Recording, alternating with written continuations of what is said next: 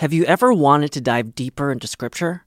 If so, you're in luck, because every day there's a new Scripture reflection from the thoughtful staff at America Media, thinking through big questions together, like what do Catholics believe about guardian angels? And what can Gen Zers take away from the Gospels? If you're already a subscriber, you can access these reflections in your email inbox or on our website. If you'd like to become a digital subscriber, it's easy to do. Just visit americamagazine.org slash subscribe, and you'll have full access to America's Scripture Reflections. Welcome to Inside the Vatican with America Media. Each week, veteran Vatican reporter Gerard O'Connell and I take you behind the headlines for an intergenerational conversation about the biggest stories out of the Vatican. First off, this week, we're talking about Pope Francis's comments at his Sunday Angelus address, denouncing theoretical condemnations and calling for gestures of love. Some of Jerry's sources said that this was an allusion to last week's Congregation for the Doctrine of the Faith document banning the blessing of gay unions. We'll talk about the bigger picture of what that means and also about the use of anonymous sources in Vatican reporting. Up next, we'll talk about Jerry's wide ranging interview with the Vatican's Secretary for Relations with States. We'll talk this week about the Vatican's strategy in the Middle East and what their goals are. I'm Colleen Dulle. This is Inside the Vatican. Good morning from New Orleans, Jerry. Good afternoon from a sunny spring day in Rome, Colleen. That sounds beautiful. Um, you guys are in lockdown right now, right? You're recording from home. Yes, most of the country is in lockdown. The city is like a ghost town in the evening. Right now, there are a few people on the streets. The bars are closed, the shops are closed, the restaurants are closed, the buses are running on the streets, but practically nobody in them. Um, even though things are pretty quiet in Rome right now, the news has been really crazy. Uh, we've we've had a very busy week, even though you've been in lockdown. So let's get talking about that. Um, the first story we want to talk about this week is that on Sunday in his Angelus address, Pope Francis was talking about how Christians are called to make Jesus visible in the world, which means, quote, sowing seeds of love, not with fleeting words, but through concrete, simple, and courageous examples, not with theoretical condemnations, but with gestures of love. And some of your sources read this as uh, an allusion to the Congregation for the Doctrine of the Faiths document last week on blessing same sex unions and saying this was actually him sort of expressing some displeasure with that. I was wondering what, what you take this to mean. Does it mean that Francis was unhappy with this document? I, I think I should explain clearly what happened on Sunday. Mm-hmm. Uh, as is usual, we journalists get the an advanced text of what the Pope plans to deliver. So it's a prepared text in which he has seen and cleared. But we're warned the text has to be compared to, to, what he actually says on delivery. And when he spoke, we began to see that he started inserting some key phrases one of which uh, you, you, quoted that uh, we should uh, give witness to Christ not with theoretical condemnations, but with gestures of love.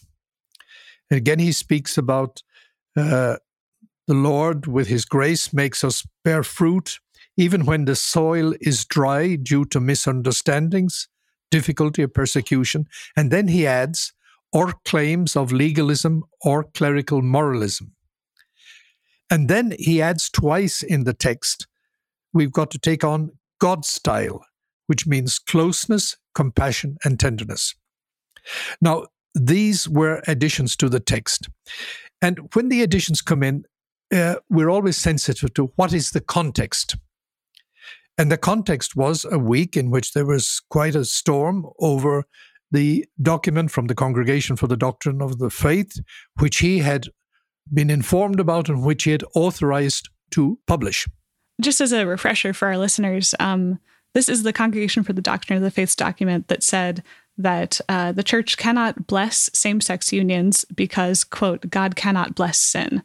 This was a comment that, that really hurt a lot of LGBT Catholics. It was a big break in Pope Francis's usual more pastoral tone on LGBT issues. And last week on the show, we talked about how there were some questions about how the document came together. Uh, we spoke about how it was drafted by a small handful of people rather than the usual 25 or 30 who would be involved. And we also spoke about how it came across the Pope's desk as he was preparing for his trip to Iraq. and how, although we don't know for how long the Pope was able to look at the document, it at least wasn't long enough that the Vatican felt that they could use their ordinary language, saying that he had approved the text and ordered its publication. Instead, it said something that the Vatican doesn't often say, which is that the Pope had been informed of the document and assented to its publication.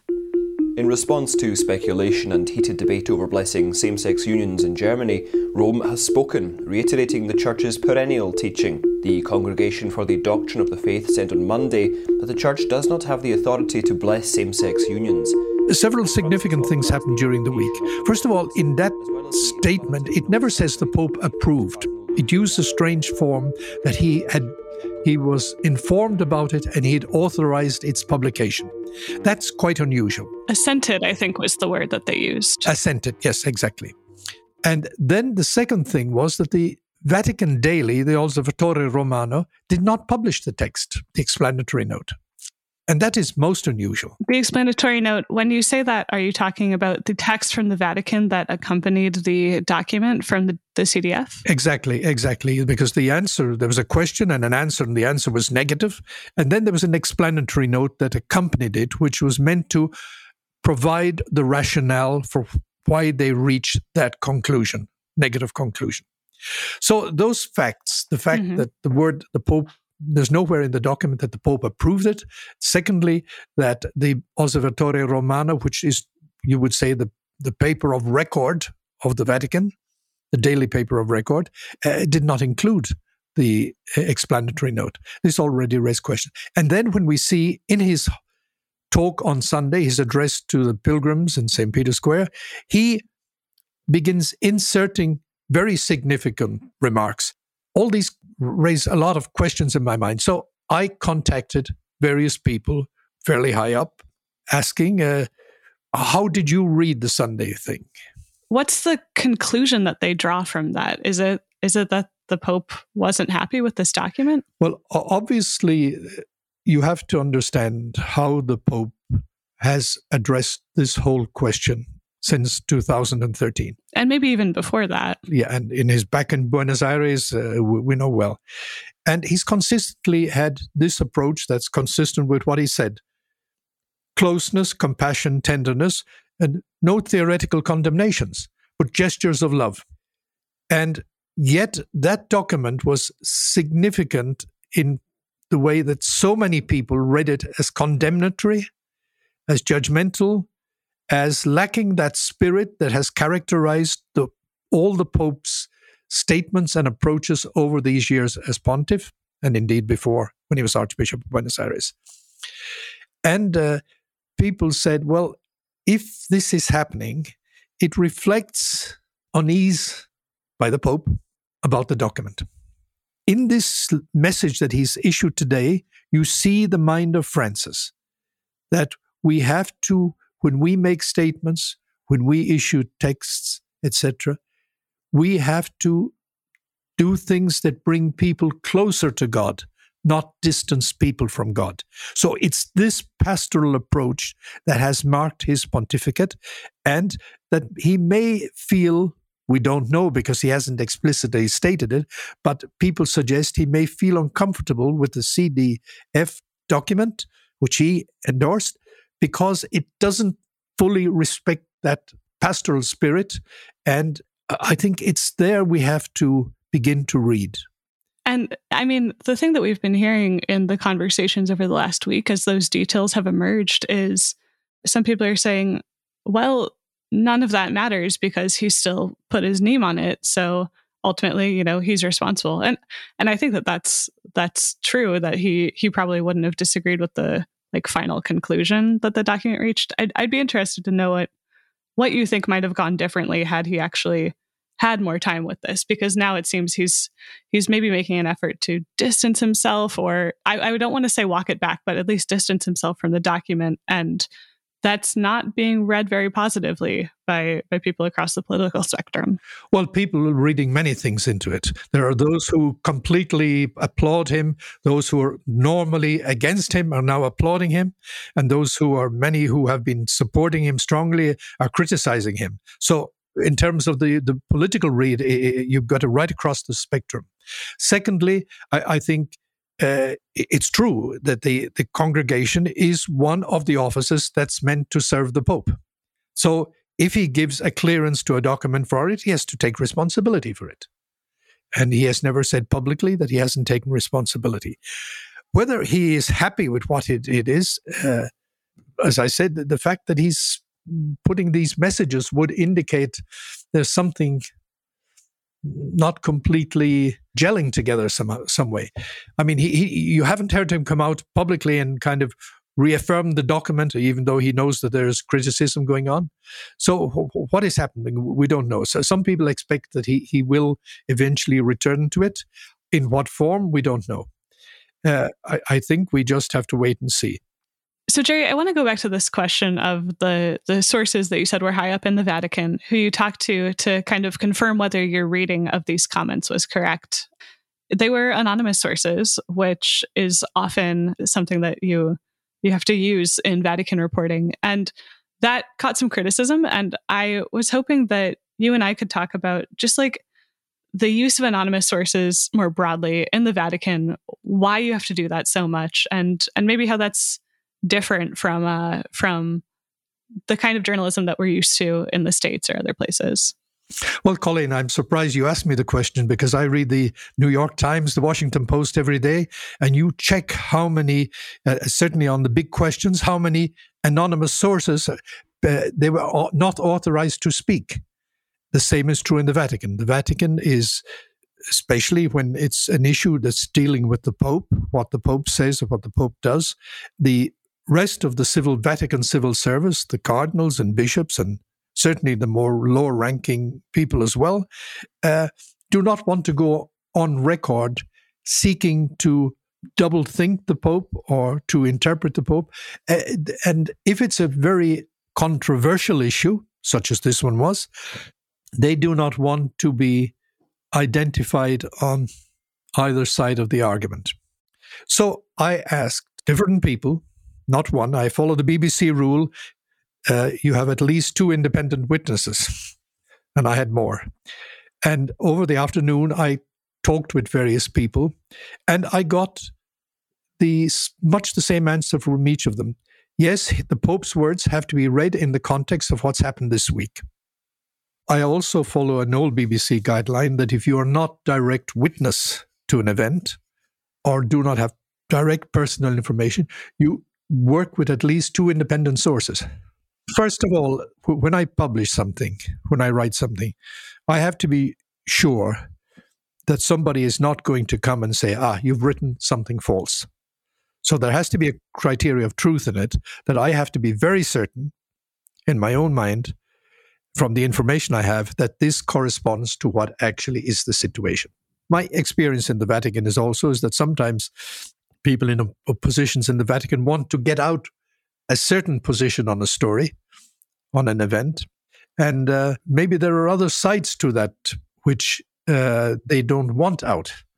So uh, you, you have to be sensitive that you are not buying somebody's prejudice line or somebody's slant on an event or somebody's agenda. You can find Jerry's story on Pope Francis's comments in the Sunday Angelus this weekend, including comments from those top Vatican officials at americamagazine.org and, as always, linked in the show notes.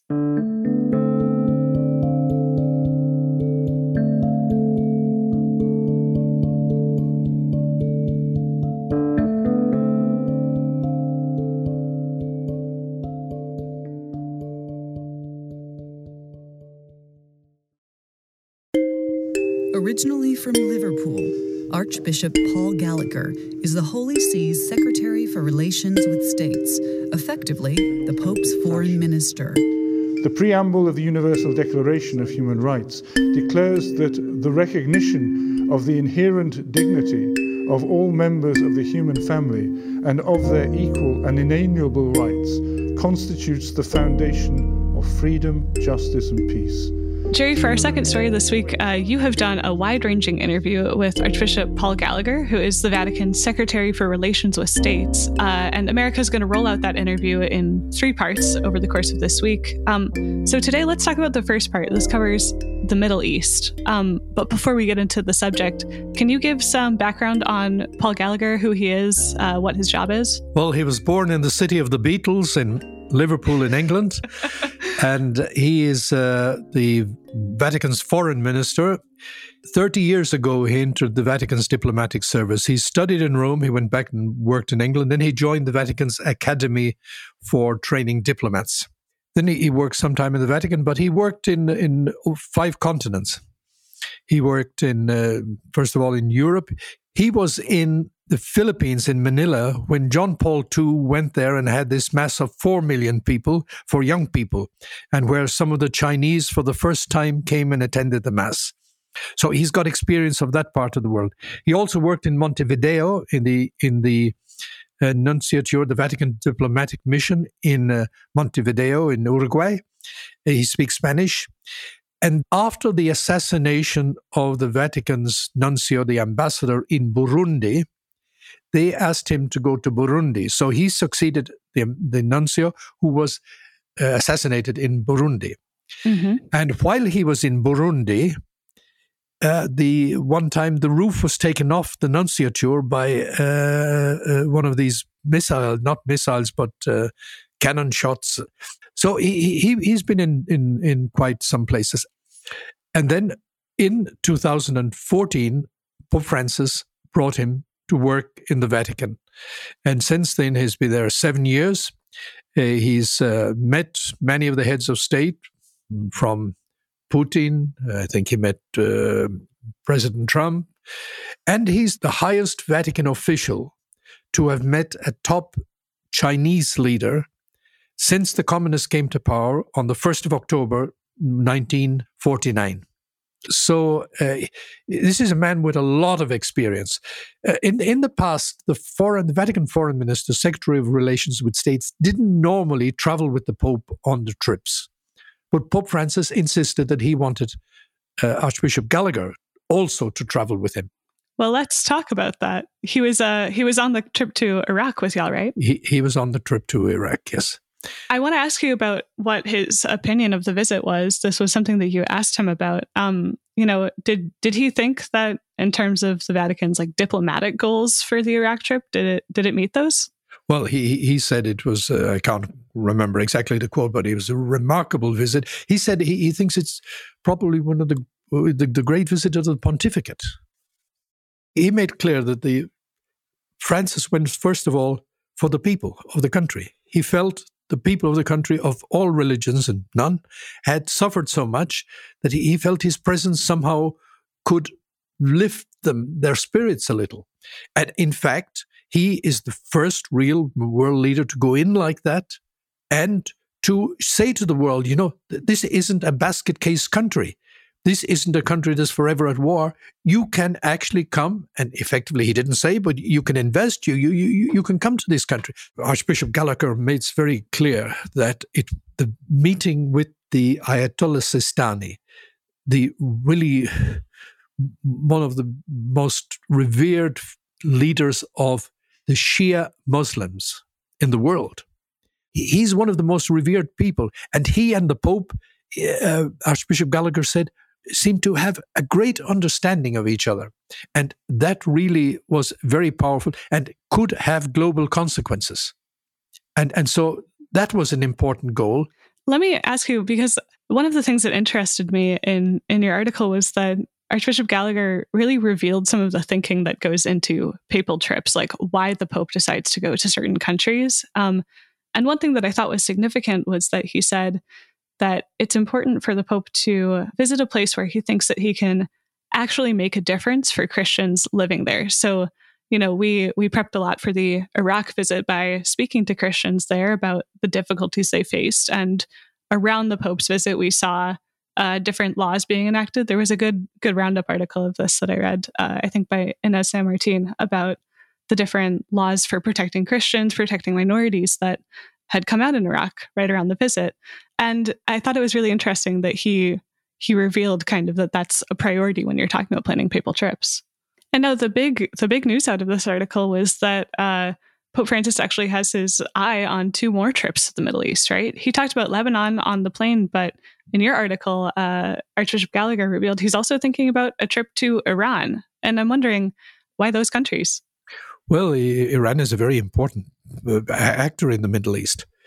But it shows, and Archbishop Gallagher said something that surprised me. He said, There's a desire from both sides. And I've since spoken to a top Shia Muslim scholar who is, has close links with the Iranian leadership who confirmed this to me. There is a desire on both sides. And, that was one of the new pieces of information that was in this interview.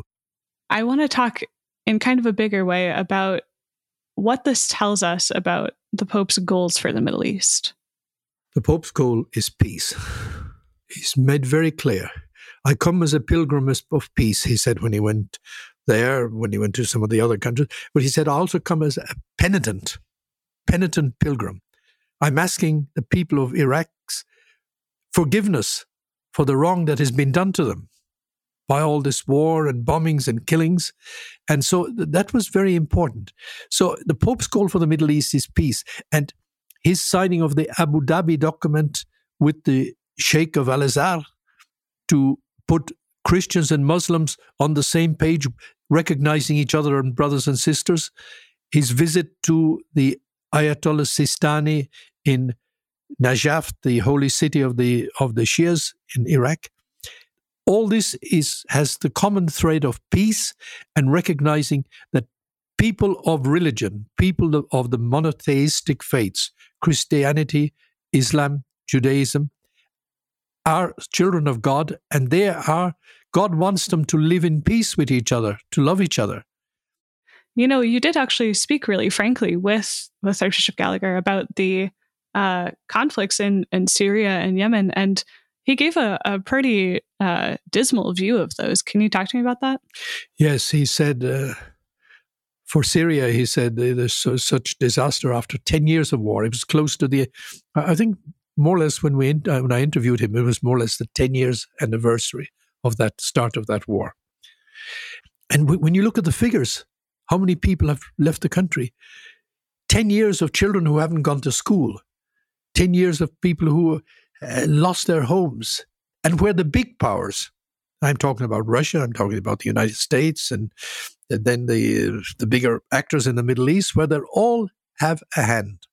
And he said, I don't see a miracle on the horizon. And he said the same for Yemen, right? He said, but he said we have to work hard for peace. And he said the same for Yemen. He said, Yemen, everybody wants to gain control of it. And so you again, you have all the big powers at work here and uh, uh, you you have uh, what the, the United Nations has now recently called a great humanitarian disaster in Yemen. Uh, you have the lack of food, you have lack of healthcare in, in the midst of the pandemic. That is interesting because the Vatican is going to be trying to to exercise whatever influence it has to to try to bring peace to these these conflicts that, as Gallagher revealed in your interview, you know, they're realistic about, they're pragmatic about. Um, but also they have this this kind of lofty hope for peace. What the Pope has been pushing from the beginning of his pontificate was the was the culture of encounter. To enable people to start talking together, cooperating together, working together, and the martyrdom of dialogue, because it takes so long to get through some of these seemingly intractable problems. Yeah, that's right. We we keep coming back to this uh, this idea of encounter that's so central to the Francis papacy. We were talking about it just this morning with uh, the comments from the Angelus this weekend, where he was saying you need to not condemn theoretically, but you need to really show show gestures of love to people. And in the same way, we see that reflected in his uh, his diplomatic goals in saying, "I'm going to go, I'm going to visit these places and and try to build peace that way." But it's it's always those those encounters, those like the meeting with Sistani that we saw, right? It's that is he thinks has a lot more of an impact than you know just issuing statements or or you know staying on the level of just ideological discussions.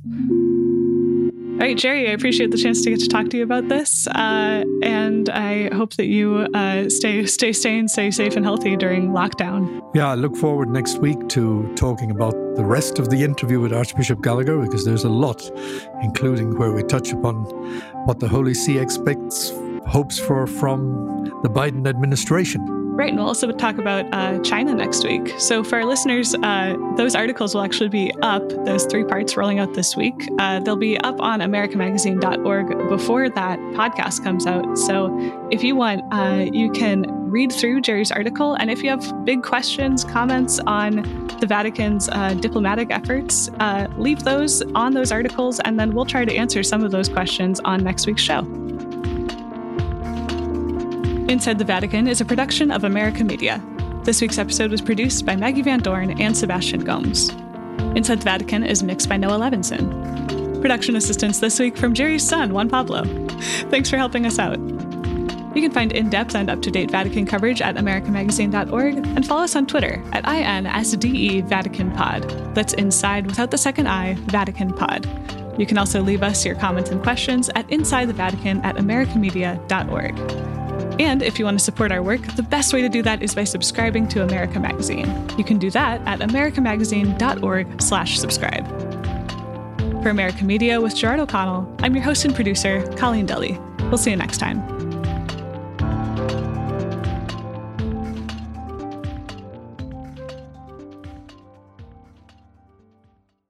Have you ever wanted to dive deeper into Scripture?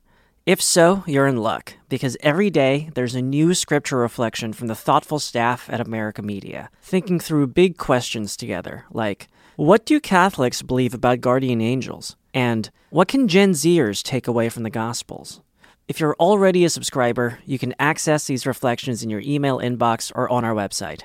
If you'd like to become a digital subscriber, it's easy to do. Just visit americamagazine.org slash subscribe, and you'll have full access to America's Scripture Reflections.